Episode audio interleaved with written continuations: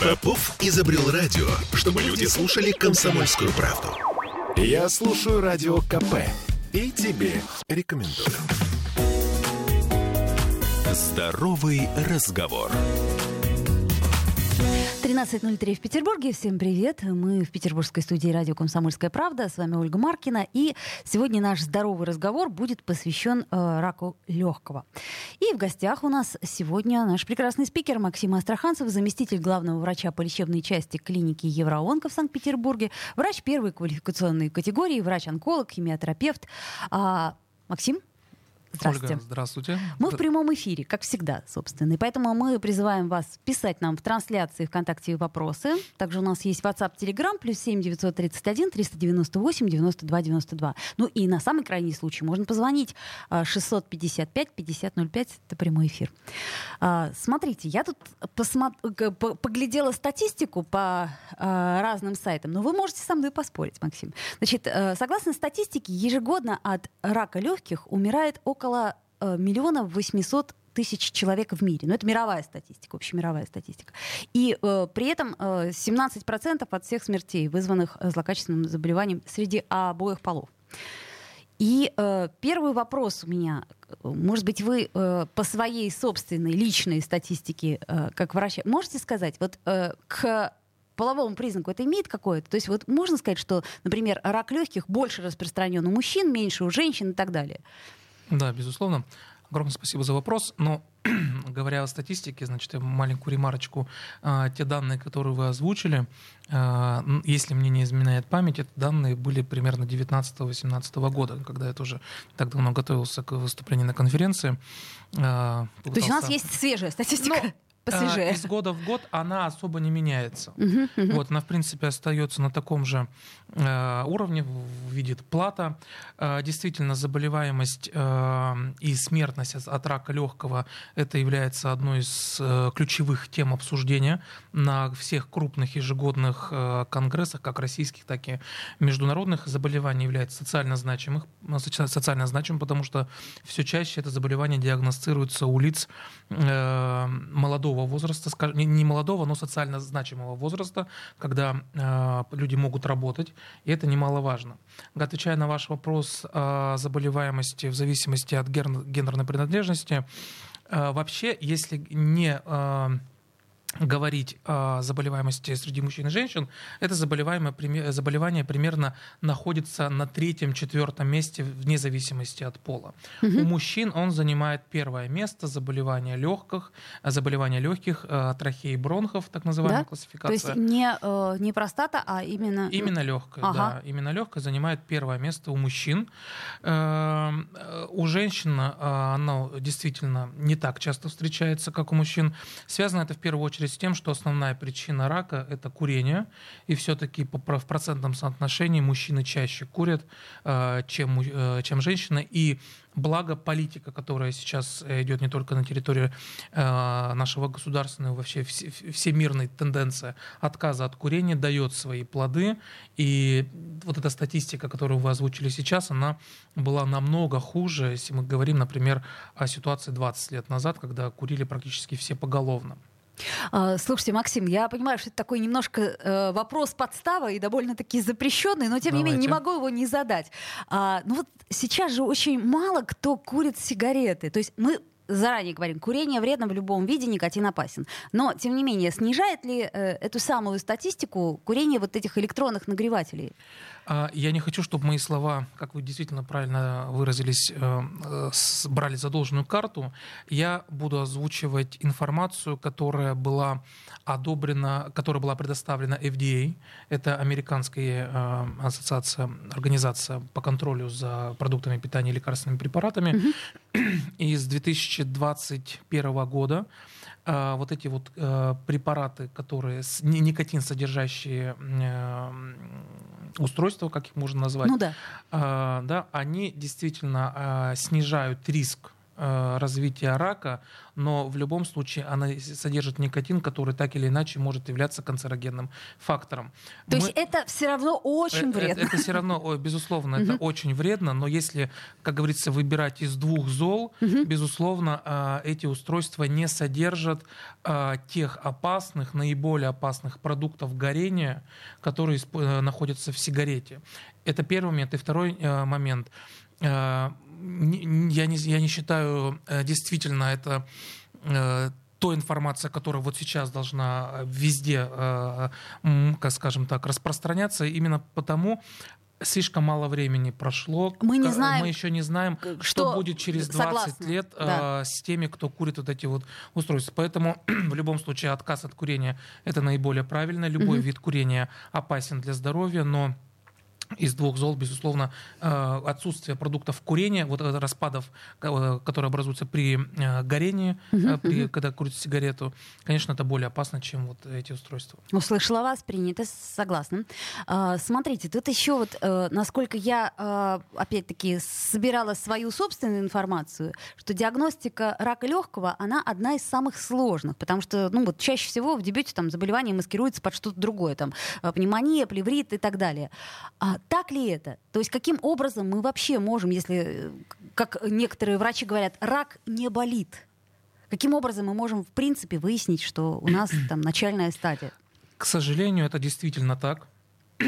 А, хотя современные методы диагностики, прошу прощения, совершенствуются. А, ну, учитывая, что у нас будет э, серия наших с вами встреч, немножко тогда затронем, скажем так, АЗ онкологии, мы должны понимать, что онкологические заболевания э, делятся на две крупные категории. Это э, локализ... Э, наружная локализация опухоли, такие Согласна, как кожа. Да. Угу. Например, то есть видимые опухоли. Видимые, да. Угу. Молочная железа, угу. шейка матки. То есть когда можно посмотреть и увидеть опухоль глазом, либо нащупать руками без необходимости каких-либо инвазивных методов. Угу. Опухоль легкого относится к когорте к ряду э, заболеваний именно не визуальной локализации, внутренней локализации. В этом и есть коварство этого заболевания. Мы не можем э, мы не можем его увидеть, мы не можем его потрогать руками. И, к сожалению, как вы э, действительно правильно сказали, он не болит до того момента, пока не, не разовьется до такого состояния, когда возникнет критический объем опухолевой массы, когда он будет давить, скажем, на, на соседние органы, да? органы угу. либо прорастать богато иннервируемое анатомическое образование, тогда он только может себя проявить. А так, к сожалению, мы диагностируем их и является причиной диагностики на поздних стадиях, что он себя никак не, про, не проявляет, а проявляет, когда вот там заболела спина. У меня был пациент, у которого пропало зрение, оказалось, это метастаз рака легкого в глаз. Ох. Вот. Э, действительно, это вот эта сложность, то, что он локализуется внутри, и, как правило, для диагностики требуются какие-либо инвазивные методы, то есть это какие-либо биопсии, трансбронхиальные биопсии, биопсии через грудную стенку, либо это вообще торакоскопические, когда нам нам приходится заходить в грудную клетку и брать кусочек ткани из легкого. Это дорогостоящие методы типа позитронно-эмиссионной компьютерной томографии ПЭТ-КТ и либо компьютерная томография. Слушайте, Максим, то есть я правильно понимаю, что, грубо говоря, вот та самая диспансеризация, которую, ну, мы, по идее, мы все россияне должны проходить раз в год, она не даст, то есть что у нас там? Нет. У нас обычно э, флюорография. Флюорография, да. да. Нет, это ошибочное мнение. И э, я хочу, чтобы мои слова слушатели приняли всерьез. Диспансеризация и тот объем исследований, который сейчас принят, он действительно может помочь хотя бы заподозрить. То есть выполнение флюорографии либо рентгена грудной клетки, он может увидеть хотя бы врач заподозрить, что какие-то органические изменения и есть, и это может подтолкнуть в дальнейшем исследовании, да? не выполнить компьютерную томографию. Конечно, безусловно. Но вот э, этот метод рутинный, как флюорография, угу он может использовать для первичной диагностики, заподозрить хотя бы какие-то а, образования, в том числе туберкулез, что немаловажно сейчас, а, в том числе и рак легкого. А вот смотрите, а не спутал ли нам все карты сейчас коронавирус? Потому что, насколько я э, понимаю, вот тоже по словам врачей, э, ну, легкие у многих ну не у всех, конечно, но у некоторой части населения они пострадали очень сильно при коронавирусе. Угу. И как вот э, одно другое отличить? Ну, Благо у нас есть специалисты, врачи-рентгенологи, врачи компьютерной томографии, которые могут это дифференцировать. Э, это немножко разные вещи, как правило, ну, вирус. Это наивный мой вопрос, конечно. Ну, да, это, наверное, э, вашими устами э, этот вопрос, наверное, летает среди большинства людей Безусловно. без медицинского образования. Потому что у нас КТ делали, это было показанием, да, да если вы помните, да, причем да. дорогостоящая процедура, но тем не менее она делалась весьма массово да, именно да. в период пандемии. Есть характерные изменения, если мы, например, говорим о рентгене, вызываемый, э, который, э, картинка, которая образуется после вирусных э, пневмоний, она немножко отличается. У пациентов с солидными опухолями, каковыми является рак легкого, эта картина характерная, ну, по крайней мере, отличающаяся от вирусных пневмоний. Поэтому отдифференцировать вот на этом этапе можно, и тем более, если это компьютерная томография, она, безусловно, это отличит. А, хорошо, а можем ли мы тогда сказать, что как это сказать, профилактически неплохо было бы делать компьютерную томографию, ну, условно говоря, там, я не знаю, раз в год, раз в три года. А... Это же просто тоже процедура, она и дорогостоящая. Я, честно говоря, не вполне уверена, но это вы мне скажете, насколько она безопасна. Она вполне безопасна. Угу. Вы больше дозу облучения получите, когда будете лететь Москва-Санкт-Петербург. Понятно. Да, в Когда бортики проходить будем. Когда будете лететь в самолете. А. Потому что радиация на высоте 10, 10 тысяч метров, она намного выше, чем та радиация, которую получает пациент при прохождении компьютерной томографии. Поэтому этот метод достаточно безопасный. Угу. А, наверное, когда-то э, в, лучшем, в лучшие времена наступят такие а, я уверен, когда всем когда пациентам все... раз в год будут делать компьютерную томографию, люди, которые могут себе это позволить, И действительно, делают, это было да? бы неплохо. Выполнение компьютерной томографии угу. позволило бы визуализировать детальную структуру грудной клетки. Давайте сейчас сделаем небольшую паузу. Я напомню, что у нас в гостях Максим Астраханцев, врач-онколог, и мы в прямом эфире. Нам можно писать вопросы и звонить по телефону прямого эфира. Здоровый разговор. Я слушаю «Комсомольскую правду», потому что «Радио КП» — это корреспонденты в 400 городах России. От Южно-Сахалинска до Калининграда. Я слушаю «Радио КП» и тебе рекомендую. Здоровый разговор.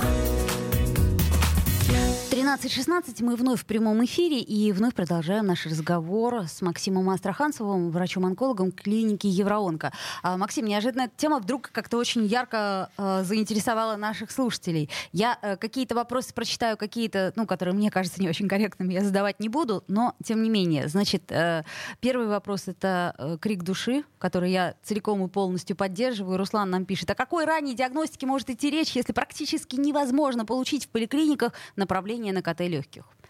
Ну, я думаю, что ну, комментарии мои здесь будут излишни, поэтому это просто действительно как да, крик, крик души. души. Крик души. Поддерживаем абсолютно. Так, значит, э, тут, тут какой-то мне понравился очень вопрос. А вот Павел пишет, почему возникает рак легких у некурящих? Это я, кстати, тоже смотрела статистику, и, насколько я понимаю, там процентов ну, 17-20 э, из диагностируемого уже рака э, все-таки не курящие. Вообще, ну, эта тема, я думаю, что отдельного разговора, э, этиология, причины развития рака легкого. Если говорить, э, скажем так, Общими словами, то причина развития рака легкого не бывает одной причины. Это, как правило, несколько причин, поэтому и заболевание крайне гетерогенно, то есть разнообразно пациентов с одним и тем же видом опухоли, как бы э, нельзя вот 5 пациентов взять, может быть, там 5 пациентов будут абсолютно разные, иметь э, вид рака легкого. Угу. И, соответственно, им нужна э, специфическая терапия. Мы об этом как-нибудь поговорим. Специфическое лечение, угу, безусловно. Да. Но не только э, говоря о раке легкого, а о других заболеваниях злокачественных, причина может быть как генетическая, то есть та информация наследственная, которая передается из поколения в поколение, которая могла возникнуть в результате внутриутробных изменений, в комбинации с факторами так называемыми эпигенетическими, дают реализацию злокачественного новообразования. То есть Если вы имеете в виду, что и генетические если... тоже факторы могут повлиять? Безусловно. Угу. То есть генетически мы, э, я, мы понимаем, это какие-то э, внутренние, внутриклеточные перестройки наследственной информации, угу. генетической информации, которые накладываются на эпигенетические. Эпигенетические — это как раз то, в чем мы живем. Это курение, неправильное питание, малоактивный образ жизни, факторы внешней среды. Когда это все вместе накладываются друг на друга, тогда и реализуются. И если у пациента были какие-то генетические предрасположенности к развитию рака легкого, к процессам неправильного клеточного деления, и, скажем, неправильное питание, малоактивный образ жизни, даже без курения, все это в купе может дать э, реализацию заболевания, не обязательно курение. Может быть, он, э, пациент жил там в идеальной среде, там, в Альпийских, в Альпийских, в Альпийских горах. Да, да, да. И питался альпийской и, травкой. Да, да. Но вдруг возник рак легкого, такое тоже может быть. Скорее всего, причина тогда связана именно с какими-то наследственными, какими-то даже не наследственными, а генетическими перестройками. Слушайте, ну тогда у меня опять-таки простой, но потребительский вопрос. А возможно ли сделать какой-то генетический анализ, чтобы понять, насколько у тебя есть предрасположенность к этому? А, современные возможности а, молекулярной генетики это позволяют сделать. А, но это определенно стоит тоже также определенных э, денег. Ну, короче говоря, по ОМС этого понятно э, точно это нет. Это сделать угу. невозможно. Так. Есть наиболее изученные э, формы мутаций, которые могут встречаться у пациента и которые может вызвать рак легкого. Например, у пациента берется кровь, угу. и у него исследуется, скажем, 30 наиболее распространенных мутаций. Если вот эти 30 мутаций, какая одна из них какая-то диагностирована, это может привести к развитию рака легкого. Проще говорить, например, у пациентов с раком молочной железы. Пример Анджелины Джоли, который везде все о нем а знают. К, к слову сказать, э, э, это верный поступок или неверный? это верный поступок. У нее диагностирована наследственная мутация, генетическая поломка, которая в разы э, увеличивает риск развития рака молочной железы и органов репродуктивной системы. Это выполнена поэтому профилактическая мастектомия. Вот это говоря о молекулярной генетике для диагностики наследственных форм опухоли, не говоря только о раке легкого. Ну вот смотрите, если мы говорим о раке молочной железы, то тут понятно хотя бы, как это ну, гипотетически возможно предотвратить. Угу. Ну вот на том же примере Анжелины Джоли. А ну, рак легкого никак. Это никак. То есть получается, То есть мы что мы будем знать, э, он будет нас... Э, э, это будет триггерить да. безусловно. А, и это только нам позволит при необх... вовремя диагностировать начальную форму рака. Угу. То есть просто, короче говоря, чаще проходить э, профилактические обследования, да, что да, называется, да. но не более Может того. быть, когда-то, действительно, если мы развивать эту тему, когда-нибудь у пациентов при диагностировании той или иной мутации методы геномной инженерии э, позволят изменить эту мутацию и тем самым предотвратить развитие рака. Но пока это только на стадии исследования и изучения. Понятно. А, правда ли, что на стадии нулевой, э, так сказать, э, ну, нулевой диагностики, ну, то, то есть когда вот еще нулевая стадия рака, выживаемость 100%, а при этом стадия первая или там уже более, то э, очень сильно снижается ста, э, процент выживаемости? Я отвечу на этот вопрос э, следующим образом. Чем продвинутее стадия, угу. э, начиная с первой до четвертой, всего четыре стадии, тем ниже показатели общей выживаемости пациента. Но, но это мы говорим сейчас в данном случае не только о раке легкого, вообще, а вообще, а да? Вообще, угу. вообще, вообще, безусловно. Понятно. Так, какие нам вопросы тут задают? Ну, понятно, вот э, лечится ли рак э, легкого четвертой стадии, спрашивает Юлия, или приговор? Ну, тут, насколько я поняла, уже э, мы ответили на этот вопрос. Что провоцирует рак легких? Мы тоже уже ответили, да, можно ли... А, кстати, да, можно ли определить и понять э, первую стадию э, рака легкого? Вот тут я присоединяюсь к этому вопросу. Есть ли какие-то, ну, гипотетические симптомы? То есть нет. вообще нет? То есть, грубо говоря, не кашель там, нет, не затрудненность нет. дыхания. Если это будет образование, скажем, там, oh. 2 сантиметра, 1 сантиметр где-нибудь в толще легкого, угу. ты никак это не почувствуешь, пока он не начнет себя проявлять. Понятно. Ну, это вот такая грустная история, но ничего да, не это, сделать. Это факт, который нужно принять, как бы и ничто с этим, с этим сделать ничего нельзя. Хорошо. А если мы приходим к врачу и все-таки э, у нас есть какое-то, точнее у врача есть какое-то подозрение на то, что рак возможен, а в каких случаях проводится вот это вот через бронхиальная биопсия и какие у нее преимущества и при этом как она вообще проводится? Мы затронули тему э, скажем так, уже углубляясь в варианты э, попыток верификации, то есть доказать э, диагноз, есть, э, то есть мы говорили разных методов биопсии, в том числе есть вариант э, через бронхиальной биопсии легкого, это достаточно ну, современные методы исследования, методы диагностики, которые позволяют э, верифицировать процессы, которые располагаются вдалеке от главных воздухоносных путей легкого.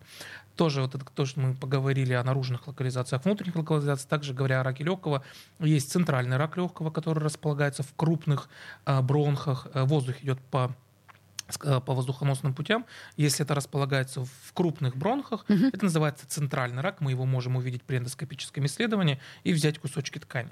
Если это образование периферическое, мы его при эндоскопии не видим, но мы там видим 2 сантиметра, 3 сантиметра где-нибудь на периферии верхушки легкого. Достать его стандартным методом мы не можем. Тогда используются методы малоинвазивные, в том числе через бронхиальную биопсию легкого. Она используется для диагностики мелких образований, которые располагаются в периферии легкого. А, то есть, э, если можно, просто технически расскажите, как это происходит. Технически это происходит та же самая бронхоскопия, то есть пациент э, в, в клинике, э, в нашей клинике, где я работаю, это выполняется под седацией. Под седацией, под, но под... не под общим наркозом. Нет, нет, угу. пациент просто спит для комфорта. Uh, врач... Uh, медикаментозный да, сон. медикаментозный угу. сон. Врач при помощи специального оборудования эндоскопического проходит воздухоносные пути а, проходит через трахею, правый, левый главный бронх, и в зависимости от локализации а, сопоставляя картинку с компьютерной томографией, то есть планируя свой объем работы, он э, из этого эндоскопа выходит, скажем так, проще говоря, длинные, скажем, такие щипцы, которые по мелким-мелким структурам легкого доходят до этого образования и биопсируют его. Угу. Но, но это происходит под каким-то контролем. Это я пытаюсь, например... Это, э, это, по... это делается под контролем рентгена. А, вот, то есть под это... Э, рентгена. Можно ли, например, провести аналогии, ну, такие достаточно прямые, но тем не менее, с мамотестом, да, который делается тоже под рентгеном, насколько угу. я понимаю, да? Угу и ага. да. а, под седацией. Какие-то есть последствия у этой процедуры? То есть я имею в виду, ну, что... как правило, она проходит э, без каких-либо серьезных последствий, как и у любой другой инвазивной манипуляции. Это риск кровотечения, конечно, есть, но, как правило, большой опыт позволяет это избежать. сделать таким образом, угу. чтобы это, избежать этого.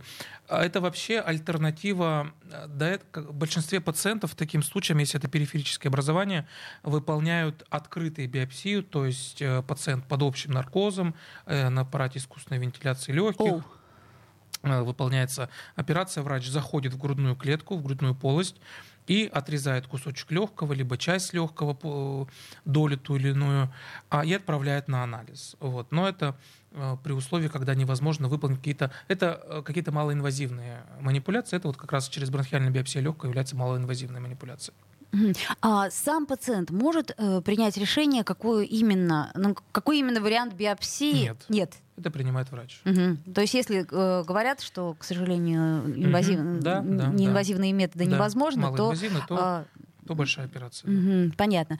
А если мы говорим о КТ, то а, оно дает только общее представление о, то, о наличии опухоли. Правильно я uh-huh. понимаю? А вот э, так, 40 секунд у нас остается. Сейчас подвешу вопрос, потом после э, паузы вернемся, вы на него ответите. Но вот смотрите, есть же еще какие-то исследования. Я, условно говоря, там анализы крови, еще что-то. Может ли это все в купе, вот, ну, как сказать, дать э, ну, какие-то предпосылки и ответы на вопросы?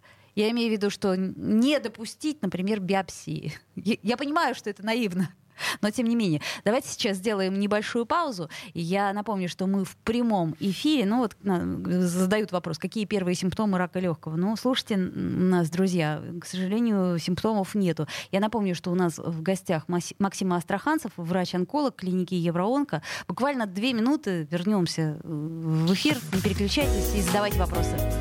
Здоровый разговор.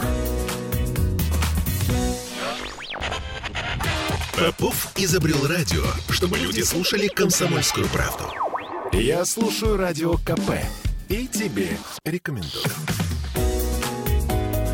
Здоровый разговор.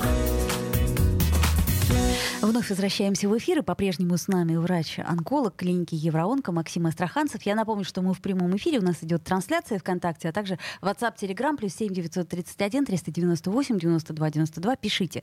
Максим, мы остановились с вами на анализе крови, ну и вообще на всех других анализах. Ну, вот можно же как-то, я надеюсь, по анализам, э, не знаю, крови, мочи, что еще там сдают. Кстати, кал на наличие скрытой крови.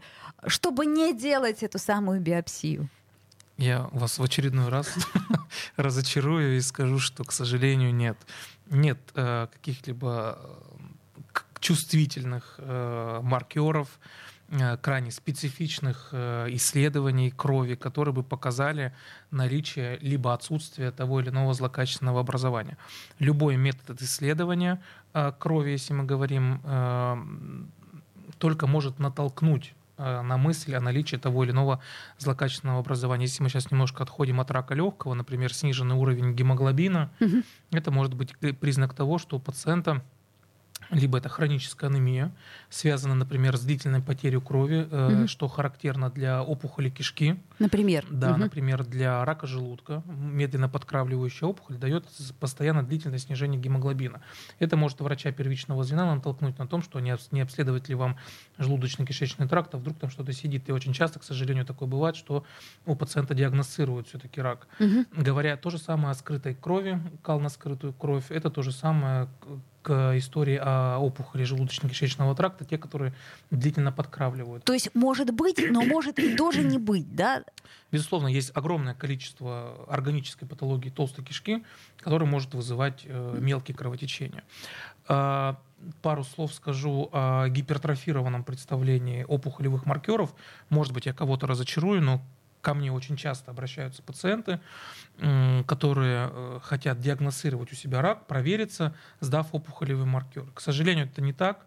То есть это а, невозможно? Это невозможно. Опухолевые маркеры созданы для врачей, для диагностики. А, мы знаем, когда их брать, когда их не брать, э, с какой частотой это делается. Как правило, это делается, возможно, в некоторых случаях для диагностики, до, для додиагностики угу. и э, для контроля процесса лечения заболевания. Очень, например, это характерно для рака яичников, uh-huh, uh-huh. когда мы на фоне лечения видим снижение уровня опухолевых маркеров. А, рак предстательной железы – это один из немногих маркеров, который действительно может показать а, или а, отсутствие либо а, наличие злокачественного образования предстательной железы, но тоже а, тут есть много нюансов, которые нужна интерпретация обязательно врачом. Хорошо, тогда последний вопрос mm-hmm. на эту тему. Ну, а если все анализы крови хорошие, ну и вообще все анализы хорошие, может ли так быть, что все равно онкология есть? Может. И, как правило, а, такое, бывает, такое бывает очень часто. Это особенно у молодых, mm-hmm. у лиц молодого возраста, это, к сожалению, бывает. Понятно. Ну что ж, э, только внимательное отношение к своему здоровью и, и ну, прям действительно, не, не просто диспансеризация, но и э, учитывая факторы риска. Давайте тогда теперь поговорим о э, уже лечении, да, то есть если, предположим, все-таки выявили, какие есть э, варианты, и, насколько я понимаю, их тоже очень много видов, да, рака угу. легкого именно. Мы с вами ну, последние полчаса практически разговаривали о диагностике рака легкого. Я вам сказал много вещей, которые вас расстроили. Но на, вот на этой части я, наверное, становлюсь более подробно, потому что то, сейчас, то, что сейчас происходит в лечении рака легкого, это внушает определенные, безусловно, оптимистические взгляды, оптимистичные взгляды на лечение пациентов, потому что рак легкого является одной из самых изученных форм опухоли а, то количество лекарственных препаратов современных, не только химия препаратов, цитостатиков, но и таргетных препаратов. Иммунопрепараты, да? Иммунопрепаратов. Угу. Э, наверное, ни одна другая э, локализация не может похвастаться тем количеством лекарственных препаратов, которые могут использовать для, для лечения этих пациентов. А с чего? То есть почему это именно так? Почему именно этот рак э, э, вот настолько сильно изучен?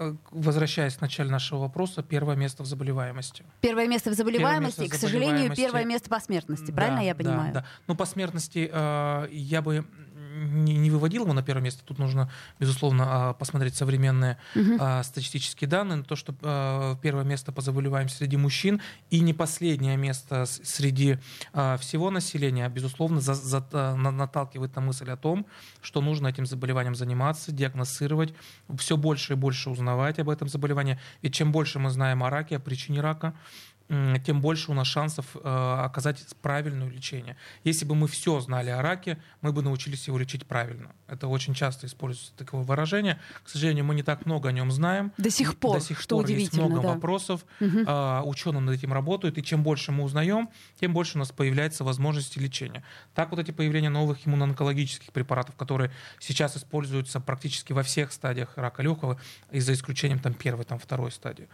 комбинируются подходы лекарственной терапии, операции, хирургического лечения и лучевой терапии.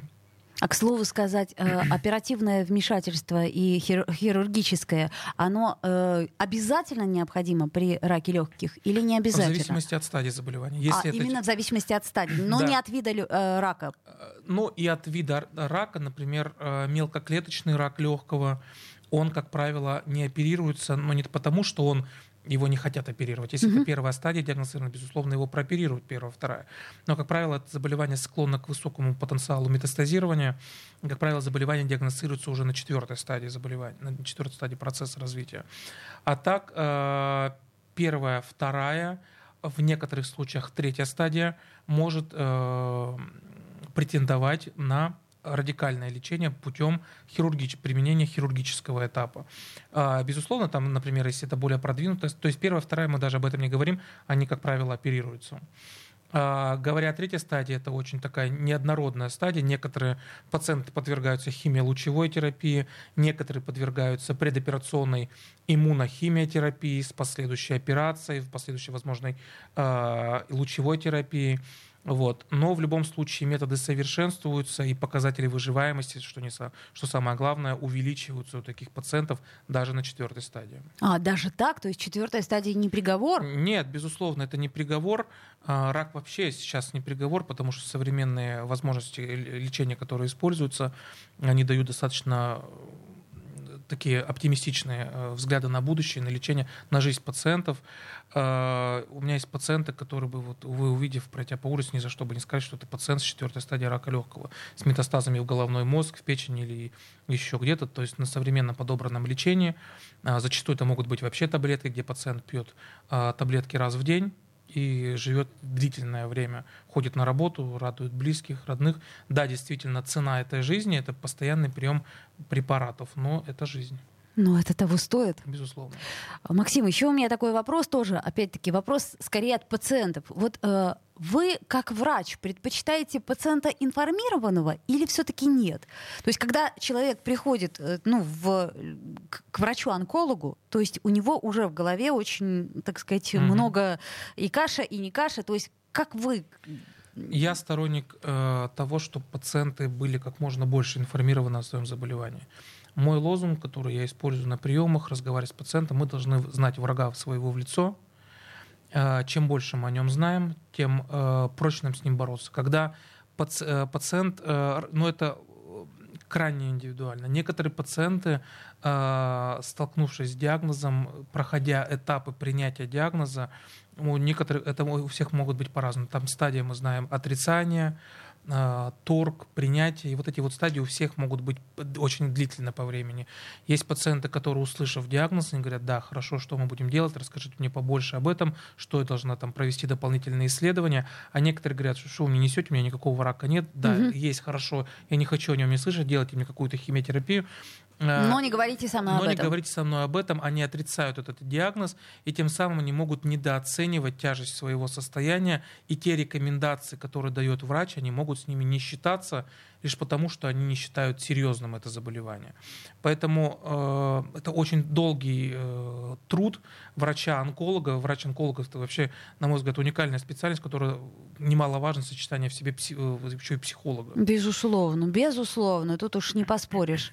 А, то есть, э, в общем, чем больше мы сами знаем э, вообще о своем организме, насколько я понимаю, тем лучше. И как мне кажется, что, в общем, тут и Министерство здравоохранения, и Комздрав, они тоже должны как можно больше информации Безусловно, распространять, да, для вот того, чтобы вот... мы не вдруг не да.